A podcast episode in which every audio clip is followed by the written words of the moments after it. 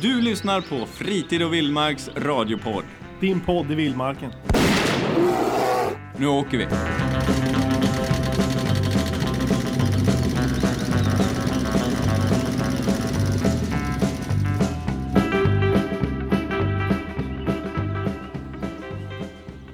Hallå, hallå! Välkomna till Fritid och Vildmarks radiopodd. Det här är femte avsnittet. Gud vad tiden går. Vad säger du Kristoffer? Jajamän, det rullar på. Det är riktigt kul. Nu är det sommar och sol och varmt och skönt. Det lät nästan som en sån där Markoolio visa. Sommar och sol. Kort takt. Nej, okej. Men eh, vad ska vi göra den här, eh, det här avsnittet tänkte vi? Ja, vi ska prata lite med Mårten om eh, fiske, abborrfiske. Vi ska prata om eh, fiskehatt, Fiskehatt. eh, myggor. Mårten. Jajamän, jag. en snabb överblick här. Fiskehatt, abborrfiske, mygg, vart man ska fiska, fiskeprylar, rök. Vad säger du? Jag sa, oj vad mycket det lät som. Eh, jag säger fiskehatt. Det lät som en rolig grej till att börja med. Eh, för mig finns det bara en typ av fiskehatt och det är ju kepsen på huvudet. Här är ju kepsen. Ja, hej. hej. Kepsen på huvudet. Ja men alltså jag, jag är ju mycket för keps alltså. Det, det är det enda rätta. Eh, skydd mot sol och eh, så ser man fruktansvärt cool ut. Det är mm, otroligt viktigt att ha rätt snitt på kepsen. Vad kör du för keps? Just nu kör jag faktiskt fritid och vildmark-kepsen. Oh, den hetaste på marknaden Den just hetaste, ja, ja jag tror det. Svart är alltid rätt. nu. Limited edition. Är det det? Mm, den Ja. är slut. Va? Ja, så var rädd om din fritid och vildmark-keps. Det kostar 3000 spänn på Ebay nu. Räcker det? Ja, ja, men vi har massor att prata om i det här programmet. Håll i er, här kommer lite hästjazz.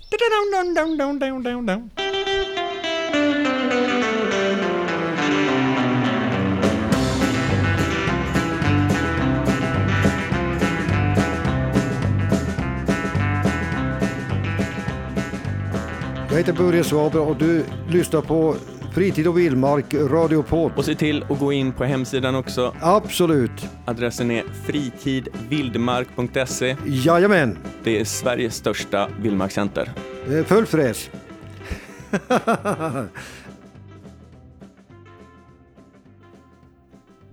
Okej, Kristoffer, berätta för mig nu, i vilken ända vill du börja det här programmet? Vad, vad vill du börja med? Alltså vi snurrade ju in på fiskehatt ganska fort.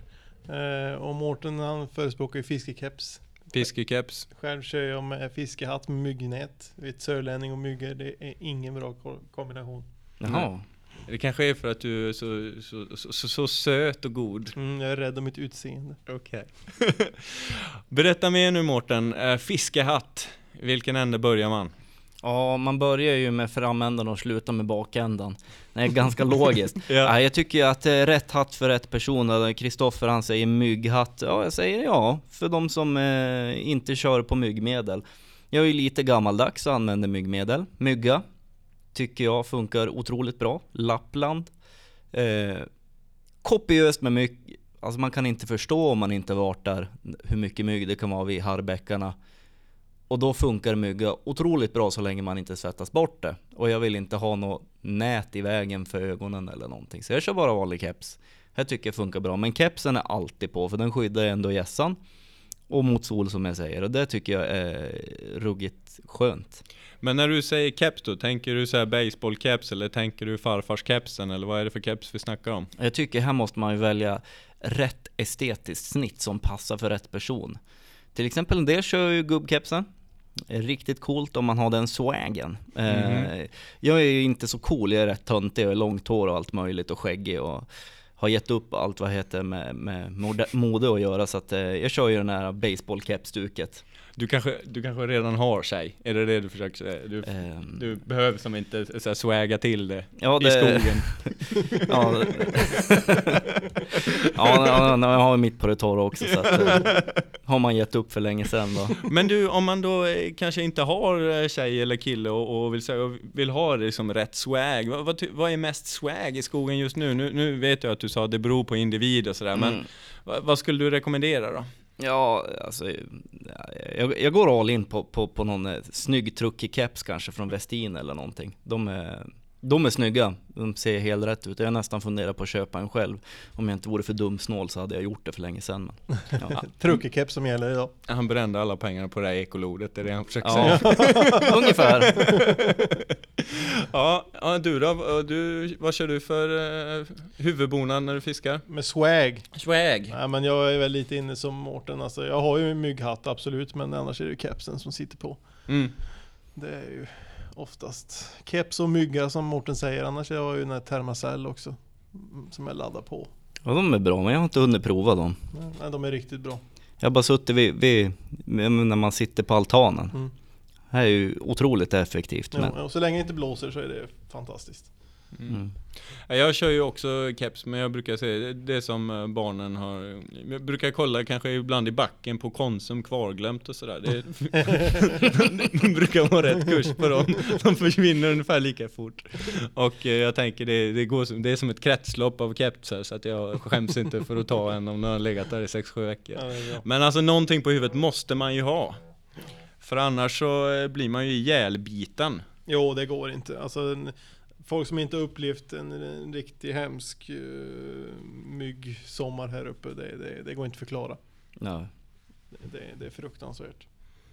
Okej, men eh, vad är det förutom då eh, eh, keps som du packar med dig när du ska ut och, och fiska? Nu givetvis gissar jag att det kanske är några spön och sådana grejer också, men vad tar du med dig mer Mårtbjörn? Ja, det, det finns ju några grejer som man måste ha med när man fiskar tycker jag personligen. Jag är ju ganska driven i mitt sportfiske så att eh, och försöker vara rädd om fisken och sådär. Otroligt viktiga grejer att ha med sig det är ju alltså en tång. Till exempel kroka av fisken oavsett vad jag fiskar för någonting. Flugfiske då vill jag ha en piang. Fiskar jag gädda, borr eller gös då vill jag ha en rejälare tång. För att kunna ta loss kroken alltså. Det är både för fisken och ens eget bästa. För en krok genom fingret, det är inte kul. Det har jag provat också så att eh, jag, jag kan gå god för att det inte är roligt. Eh, det är nog en av de absolut viktigaste grejerna att ta med sig eh, förutom Kaffe. kaffe. kaffe, kaffe. Ja, om ska man på längre pass alltså Ja. sådär då, Svart och rivigt. ja, svart och rivigt. Ja, ja, ja, ja, jag sätter ju mjölk i mitten men det får man göra som man vill kanske. Nej, Har nej. kon härifrån. Ja, ja, ja, ja okej, svart och rivigt säger vi. Eh, ja men kaffe, fika är ju sjukt viktigt. Och en tång. Och sen så om man tycker det är roligt att veta hur stor fisk man har fått, det är ju måttband och våg. Det är sådana där grejer som att jag får magsår om jag glömt hemma. Eh, inte för att jag får använda det så ofta men ja, jag fick faktiskt använda den nyligt. Jag fick, jag fick en fina borr i helgen och så fick jag någon 122 cm gädda för ett par veckor sedan. Så att, då får man använda det ibland, så det tycker jag är bra att ha med sig. Och oavsett då, om man fiskar harr, abborre, gädda, gös, öring, röding. Om man vill sätta tillbaks fisken är det ju viktigt att ha då en tång för att kunna ta loss kroken på ett lätt sätt. För att annars så tror jag det är ofta att fisken stryker med för att det är för lång hantering och för jobbig hantering. Och en eh, flugfiskar man till exempel, då harren den vänder jag på, på vattnet. Jag tar aldrig den med händerna utan bara tar piangen på flugan och vänder den. Och så, så skonar man fisken. För många gånger vill man inte ta upp det man äter och ibland får man inte för att fisken är för liten. Så det, det är nog kanske viktigaste måst, måstet. En bra tång. En bra tång, jag, jag har faktiskt också med mig en bra tång och jag kör inget sånt där som är något särskilt utan jag har bara grävt i verktygslådan. Polygrip. nej, ja, en näbbtång faktiskt. Och det är faktiskt bra för att då har man ju längst in så har man ju någonting man kan bita av en krok med om, om den Ja. fastnar i fingret eller om den fastnar på ett jättedåligt ställe i fisken. Mm. Eh, alltså bara att ha med sig det där, för att det är, och särskilt om man står ute i en ström. Och så vill man kanske inte så här vada tillbaks hela vägen för att ta upp den på land och stå där och mecka och greja. Utan man, man kan ganska enkelt ute i vattnet bara kroka loss. Särskilt om man har, om det, ja, alla har väl dratt en gädda som man har, som har svalt en rakt ner i tolvfingertarmen känns det som. Alltså det är omöjligt att inte skada fisken om man inte har en tång. Så när är de drar det så långt ner.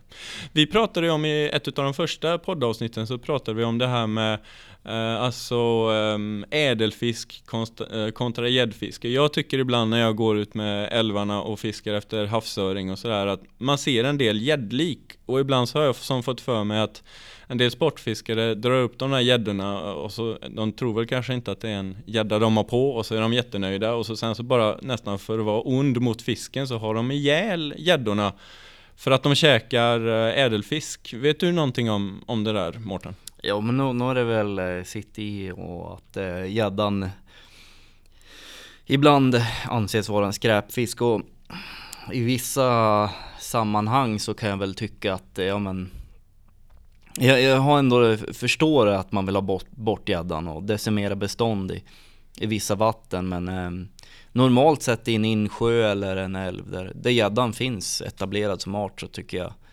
att eh, av en etisk aspekt att det är onödigt att ha ihjäl en fisk som man inte ska ta hem och äta.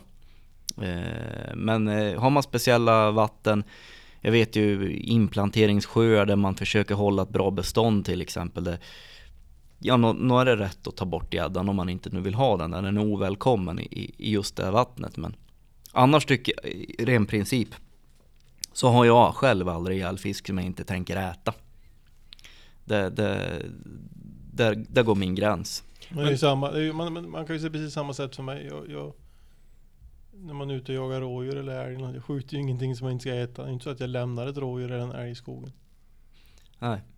Ja, men det handlar väl bara om någon slags, är inte det bara någon slags grundläggande respekt för naturen och principen för att vi, ja, men vi är alla här eh, på jorden, både gädda, människa och, och rådjur och Jo, sen jo. så får man väl i olika grad acceptera att det finns en näringskedja och så får man placera in sig själv vilket fack man vill på den om, om man vill äta djuren eller inte äta djuren, men i alla fall någon grundläggande grej att ha inte ihjäl fisk i onödan som, som jag inte tänkt att käka. Mina barn de tycker ju om att så dra upp eh, mört och, och, och skjuta dem med luftgevär och sånt. Och det kan väl jag tycka är lite onödigt. Och ha någon slags avrättning där och ge dem en cigarett och en, en, en vitt band runt ögonen känns det som. Ja. Men det är som, ja, det är också veckans gränsfall. Jo. Men, men nu har man väl stoppat en kvist i en myrstack när man var liten och kanske dragit upp en fisk och sådär och sett hur den sprattlar. Men ah, när man växer upp så tycker jag man ska väl hålla sig från att ha ihjäl djur bara för nöjes skull eller bara för absolut, att. absolut. Men, Men- du, ja Mårten, abborrfiske är ju ganska hårt nu. Ja. Det, det, det Ej. ökar. Ja, alltså abborrfisket nu är ju sanslöst bra alltså. Det, jag har varit ute nu i helgen själv och, och med högtrycksväder vi hade- hade nu över midsommar, det var ju enormt bra väder och abborrarna riktigt börjat äta upp sig ordentligt efter leken och det är ju någon, det som är så bra med abborrfiske det är ju du kan ju fiska i stort sett var som helst. Ja. Och det finns jättemycket bra abborrvatten. Och det är en så otroligt rolig sportfisk om man knäcker koden och fiskar med rätt grejer. Berätta, knäck. nu vill jag höra. Rödvitt flöte och mask. Ja det, är- det är ju så grymt olika vilken sjö man fiskar i. Fiskar man in i mindre grundsjö, ja men då kanske rödvitt flöte och mask är total rätt. Liten mask. Eller i, i strömvatten till exempel, och det, där borren kan komma nära land och sånt där. Men ofta är det bra, tycker jag, man åker ut med båt och fiskar till exempel med jigg. Nu fiskar jag med jigg bara i helgen och hade ett grymt abborrfiske på, ett, eh, på en djupgrynna. Det var ungefär mellan 11 och 14 meter vid sidan om och där uppe var den 6-7 meter. Och där på branterna så stod jag och fiskade med Westin Shadtees, jiggar och, och Gamakatsu-skallar som jag men Ja. eh, för oss som inte bara i ryggmärgen vet hur de här jiggarna ser ut, kan du beskriva färg, form, storlek, vikt? Vad är det. Är det så? Nej, jag vet inte. Gamakatsu-skalle som Ja. jag sa, ah, det, det, det, det, det är rätt, det är ju rätt, rätt märke på, på kroken då så att säga, på jiggskallen. Eh, bra kvalitet och sådär. Men eh, nej, jiggarna, det finns ju så många olika som funkar. Eh, de har ju med olika svansar, men i princip är det ju en, en gummikropp som man trär på en krok. Och man kan fiska abborre kan man fiska med jiggesmalt som allt mellan 5 och 15 centimeter men de här Shad som jag pratade om, det är en superbra jigg, min favorit nu. 9 centimeter, ser ut som en liten fisk. I stort sett, och i gummi. Och den är ju väldigt lätt att fiska, men man kastar ut, låter den sjunka till botten. Så vevar man lite grann och så väntar man. Så landar den på botten och så vevar man och så väntar man tills den landar på botten. Och oftast är det då när jiggen sjunker ner mot botten, det är då abborren hugger. För abborren står ju i regel ungefär, kanske 99% av sin tid nere på botten, för den bottenlevande fisk. Så jigg är eh, många gånger det mest effektiva konstbetet i alla fall. Alltså fastnar du inte i massa skit på botten då? Det det beror ju på vart man fiskar då förstås. Ja, ja. Men det där med att fastna, jag brukar ju som, när barnen var små och då skulle börja fiska så här, då körde vi alltid jigg. För grejen är ju, det som är tacksamt med jigg är ju alltså att så här, kroken är ju på ryggen istället för på magen om man säger. Om man jämför med, ja men om man fiskar med ett skeddrag eller någonting. Så att det är ju lite skonsammare. Man, jag tycker att man fastnar i färre, får med sig färre sådana här eh, kvistar och grejer upp. Ja och sen så det med, med jiggen också att det är ju tacksamt på det viset också att du fastnar i botten och du måste dra av linan då kan du köpa fem jiggar till samma pris som ett skeddrag. Det är det jag ska börja med. Mm. Jag fastnar i allt. Ja, så det, det är jättebra. Det, jag tror det är lite bortglömt fiske någonstans. Jiggfisket var stort på 90-talet. Ja, berätta mer om det här. Berätta, för att jag kommer ihåg eh, när jag var yngre och fiskade, då var det som att jiggar och så sen så var det som att nej, sen var jigg helt ute och en del fiskar havsöring med jigg och en del använder bara skeddrag och nu verkar det som att det har varit, jigg har fått en uppsving igen. Ja. Känns det så eller? Absolut, eh, jigg har fått en uppsving. Abborrfisket har blivit mer modernt igen. Eh, och man, eh, många duktiga sportfiskare inser hur bra det är att fiska med jigg. Det är otroligt effektivt och du kan fiska det hela året, alltså, så länge det inte är is då, det vill säga en, en, två veckor ungefär här uppe då. Eh, men ehm, Nej, så det, det, det är otroligt effektivt. Man kan fiska det på så många sätt med dropshot och med Texas rigg och Carolina rigg och you name it. Det finns så många olika sätt att, att fiska jiggen och nästan alltid går det att presentera ett sätt som gör att abborrarna tar. Eh, så det, det, är helt enkelt, vad gäller konstbeten är det nog kanske mest mångsidiga och, och mest fångstgivande. Men alltså vi som kör med spinnare då? Ja, det är jättebra. Eh, då abborren då som jag säger jagar och går, eller går grunt. Ja. Då är ju spinnare otroligt effektivt bete och på kvällar till exempel om man kör när, när abborren går upp och jagar på småfisken, då, då, då är ju spinnaren helt rätt. Man måste, brukar ofta se där när abborren går upp och jagar, de slår efter småfisken och då vet man, då är tillfället inne och, och fiska med, med spinnare till exempel. Det är kanske lättaste betet att fånga jagande abborre med. Men nu låter det Mårten som att du har som strategier för olika tidpunkter på dygnet och jag menar jag brukar ju bara, jag har samma droppendrag hänger på mitt spö som hänger på verandan hemma och jag kör det hela tiden och sen kanske jag inte får så himla mycket abborre alltid men alltså om man tittar på dagen, finns det olika tidpunkter och, och, och beten som passar bättre och, och, sämre? Eh, det är det som jag förstår på dig, stämmer det? Ja, och det, det är inte ens så enkelt utan det är så otroligt varierande med Abborren är ju en väldigt tryckkänslig fisk och i regel så brukar högtryck vara någonting som får igång jaktinstinkten på abborren. Och... Så när det är varmt?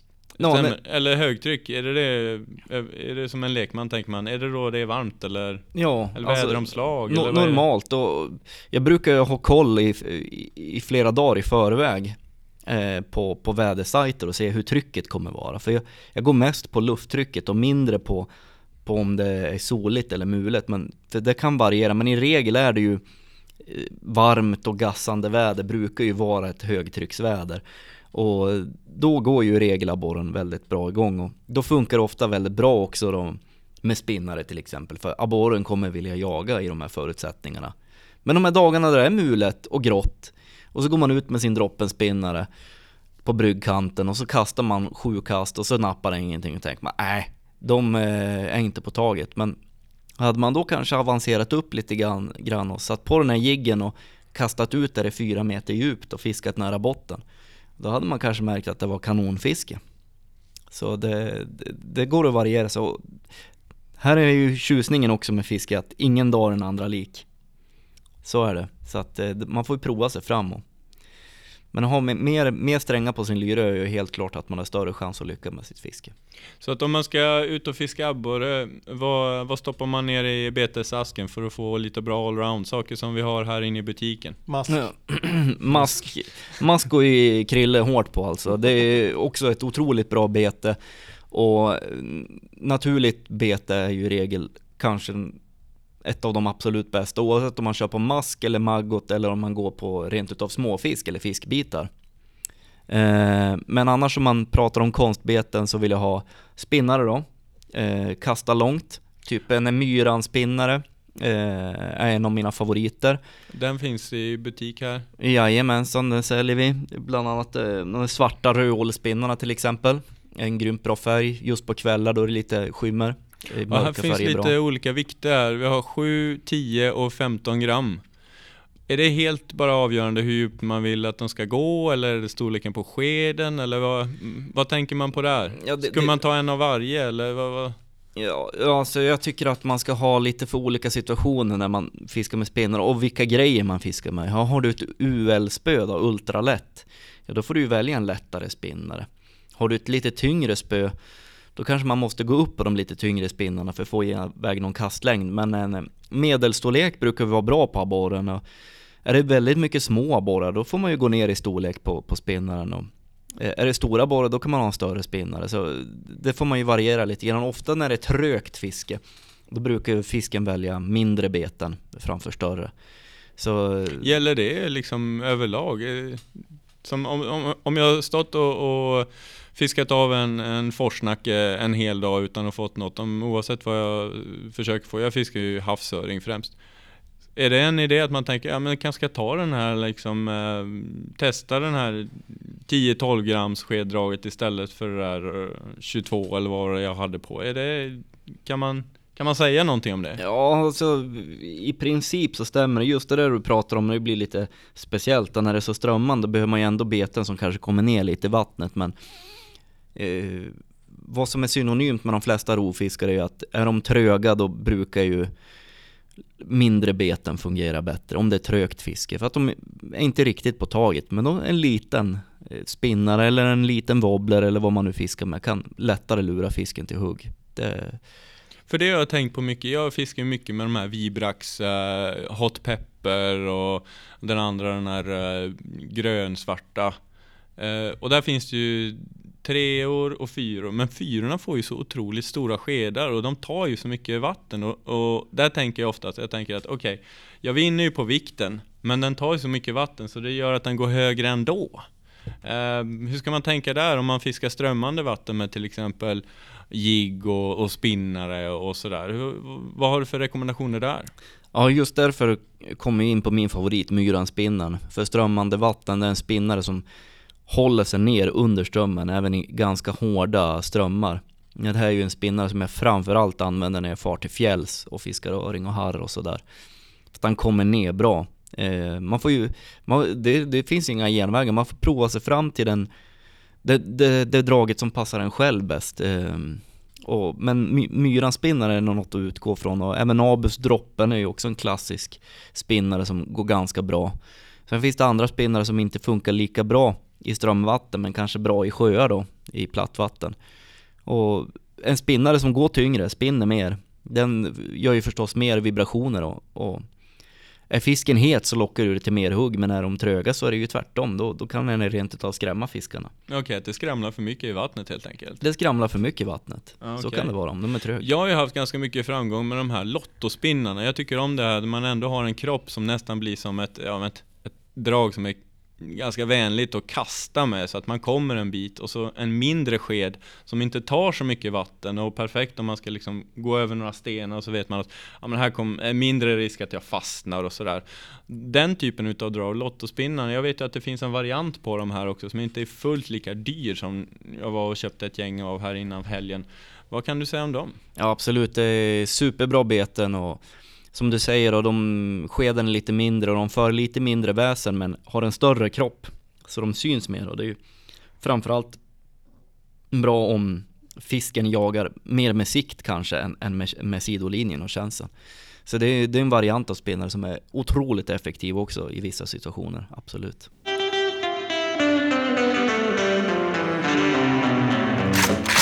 Du lyssnar på Fritid och Vildmarks radiopodd för dig som älskar. Jakt, fiske och vildmarksliv.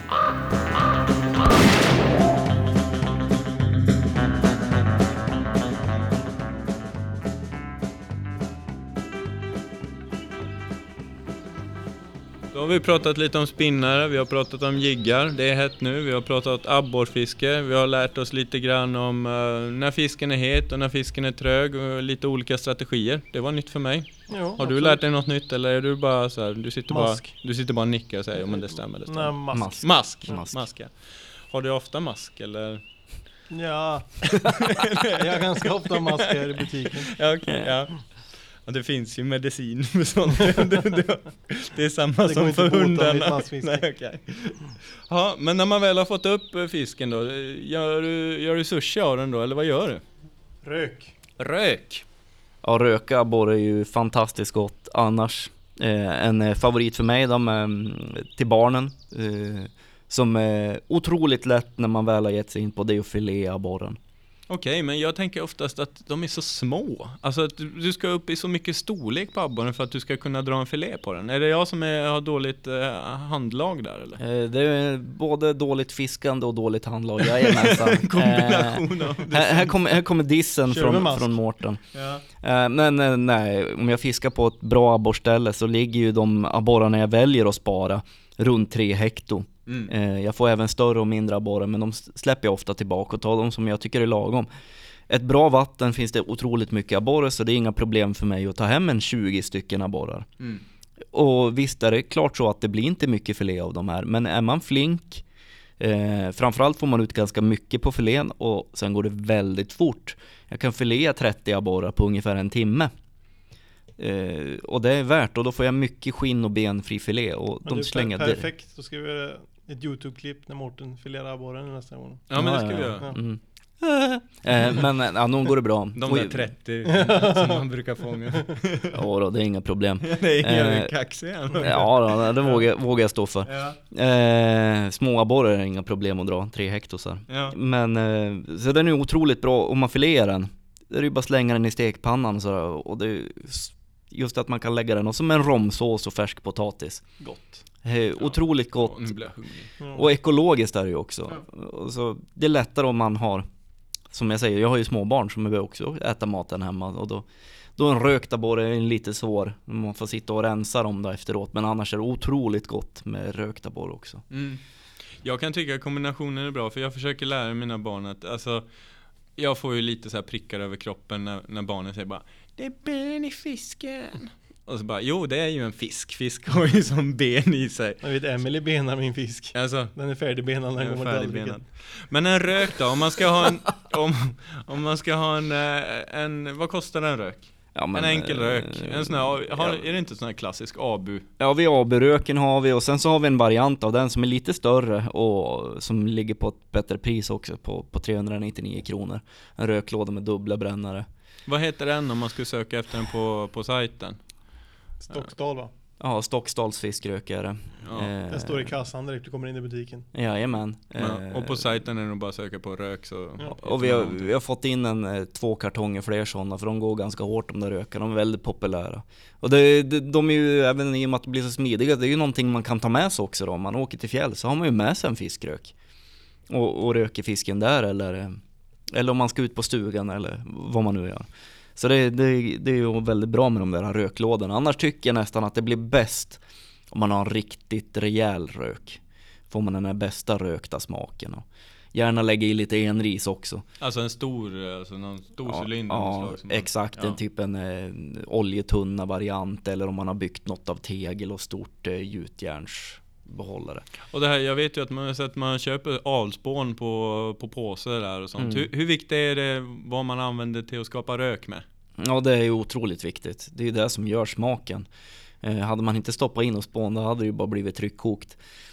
eh, så att eh, har man möjlighet att ha en stor rök och då, då kan man använda enris också och enrisrökt är också väldigt gott. Eh, men ibland så kan det bli lite för pikant smak om man bara har så då kan man blanda lite med, med al och en för alen ger inte lika stark smak som enriset. Jag måste erkänna, jag har ju som aldrig rökt någonting av fisk så att jag har ju tänkt att ja men det är ju gott. Men jag tänker att ja men det är besvärligt. Jag, jag bara halsar dem som jag brukar, den här klämman. För alla oss eh, lata och omodiga människor, vad skulle du säga då? då? Ja men då köper man en sån här fiskrök. Hur, hur enkelt som helst. Det är det. Det är bara ett par brännare som man, man lägger i lite alspån, alspån eh, kostar inte många kronor.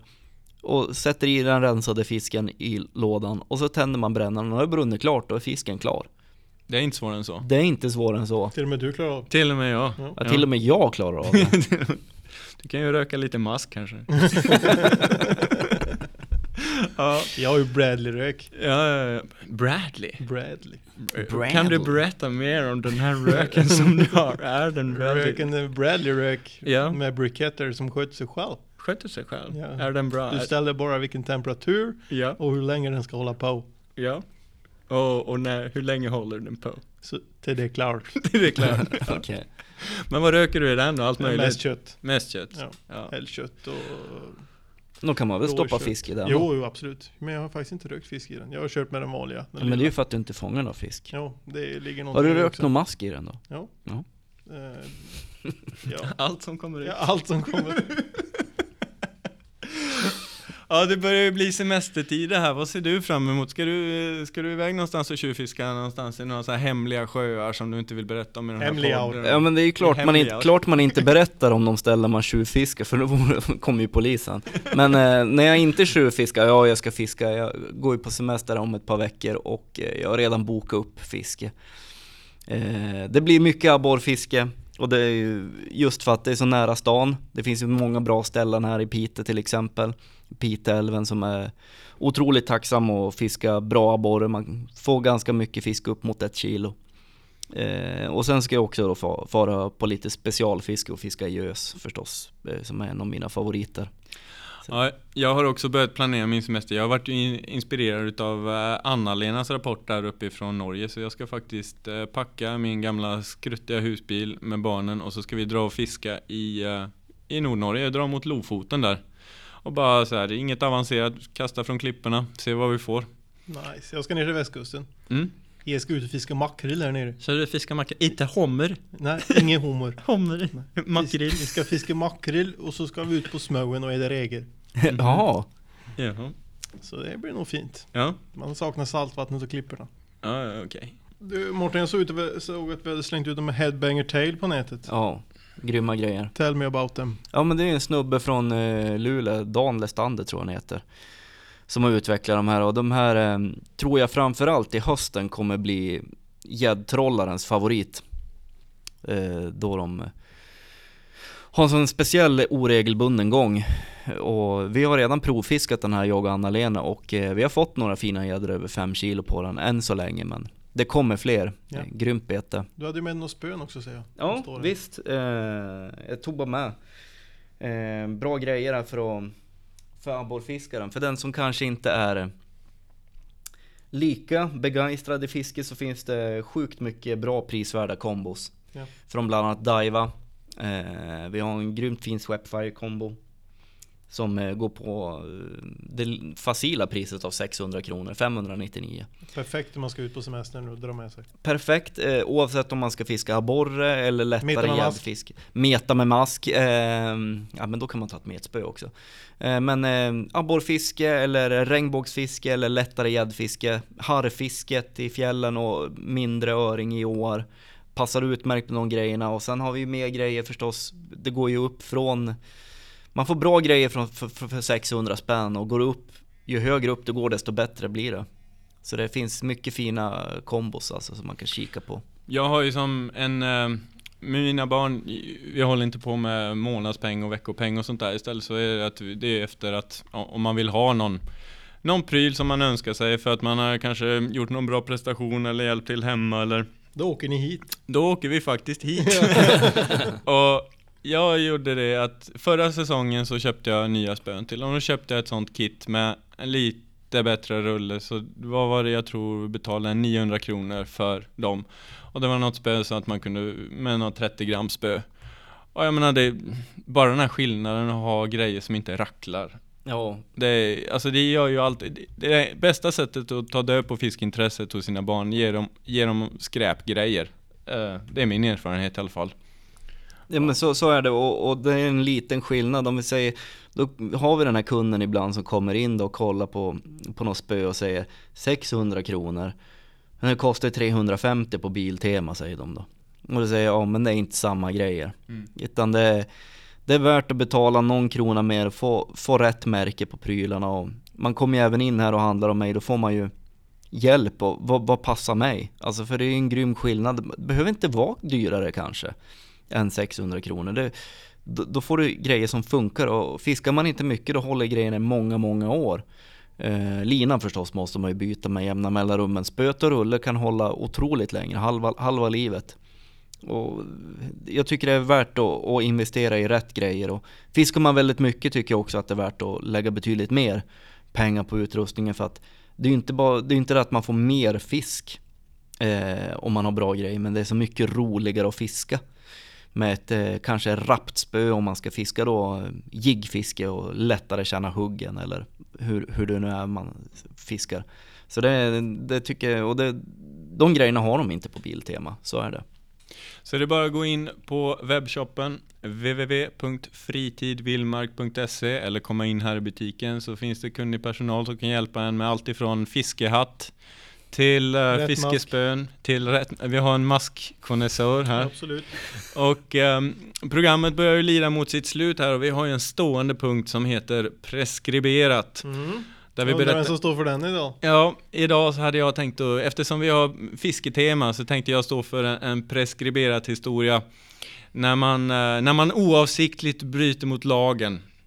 Eh, sen kan vi väl säga så här, det här är ju ett, som ett roligt litet inslag i vårt program. Det finns många berättelser om, eh, om vad som har hänt ute i, i landet. Och det är väl ingenting som vi uppmuntrar, utan vi, vi försöker bara förmedla de här historierna. Men i alla fall, här kommer en som jag ska bjuda på. Det var så här att jag var på eh, semester med min mamma och pappa nere i Spanien. Det här var väl en 5-6 år sedan. Och så var vi i närheten av Malaga där och vi var, ja, vi var nere på stranden och sånt där som man gör.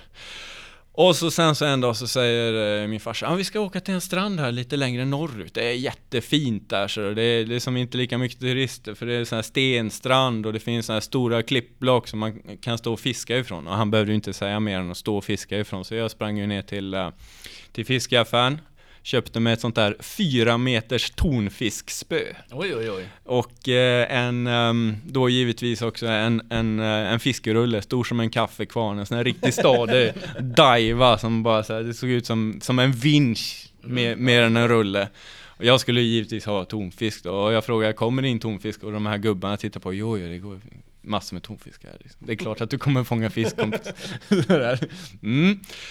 Glad i hågen med mina nya grejer. Så gick jag ju förbi snabbköpet, köpte mig några sådana här enlitersflaskor med San Miguel, ställde mig på en utav de här äh, äh, stora då, klippblocken som Vad var utkastade. Vad hade de där? Är det liksom? Nej, det är för att mäska i vattnet ja, okay, där ja, runt omkring. Ja, ja, ja.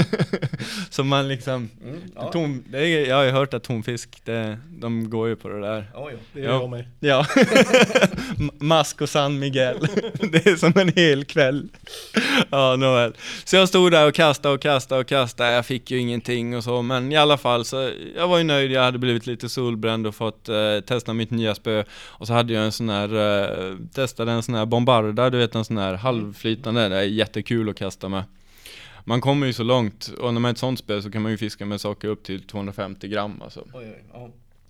Nåväl, så jag går tillbaks där mot stranden och jag pratar lite spanska så jag är på väg tillbaks mot min mamma och pappa som ligger där på stranden och så möter jag några killar eh, som kommer gående så jag säger så här bara ah, tjena, alltså jag, jag har stått här och kastat hela förmiddagen um, men jag har ju som inte fått något, vad, vad kör ni med för beten? Och de bara stannar upp, tittar på mig och så säger de Du kompis, det är ju som naturreservat här, det är som 30 000 kronor i böter på att fiska här.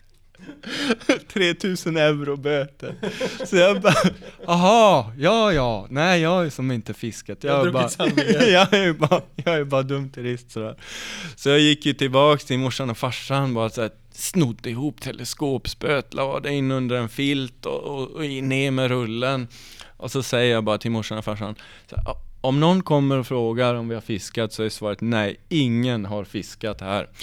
Och så sa jag som inget mer för jag ville liksom inte göra dem oroliga så jag packade ihop grejerna och så sen när vi satt i bilen på väg hem så sa jag Jo, alltså jag råkade ju fiska i det här naturreservatet och som tur var fick jag ingenting och det är som kanske 3000 euro i böter så att vi Då vet vi det till nästa gång och jag, jag har inte fiskat i naturreservat under dess.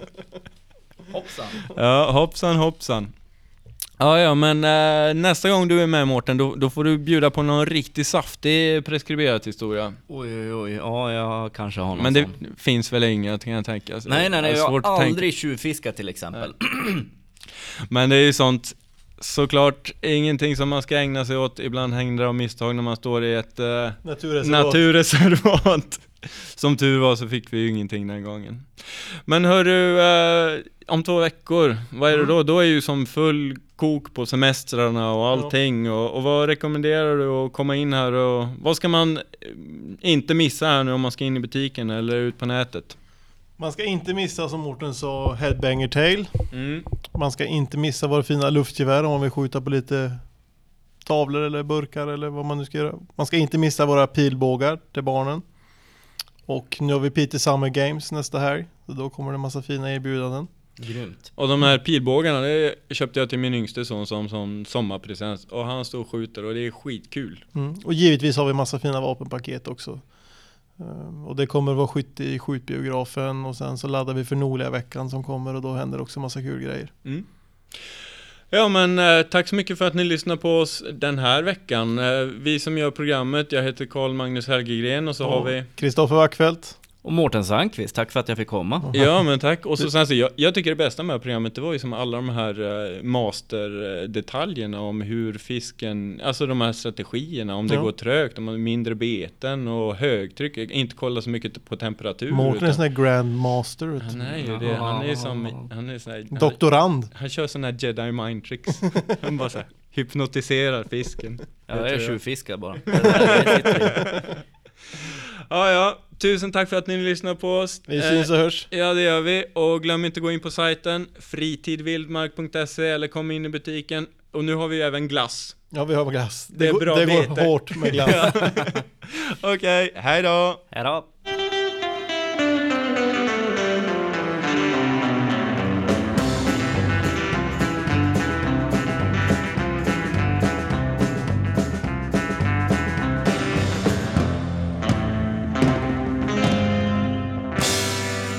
Jag heter Börje Svaber och du lyssnar på Fritid och Vildmark radiopodd. Jajamän, absolut. Eh, full fräs.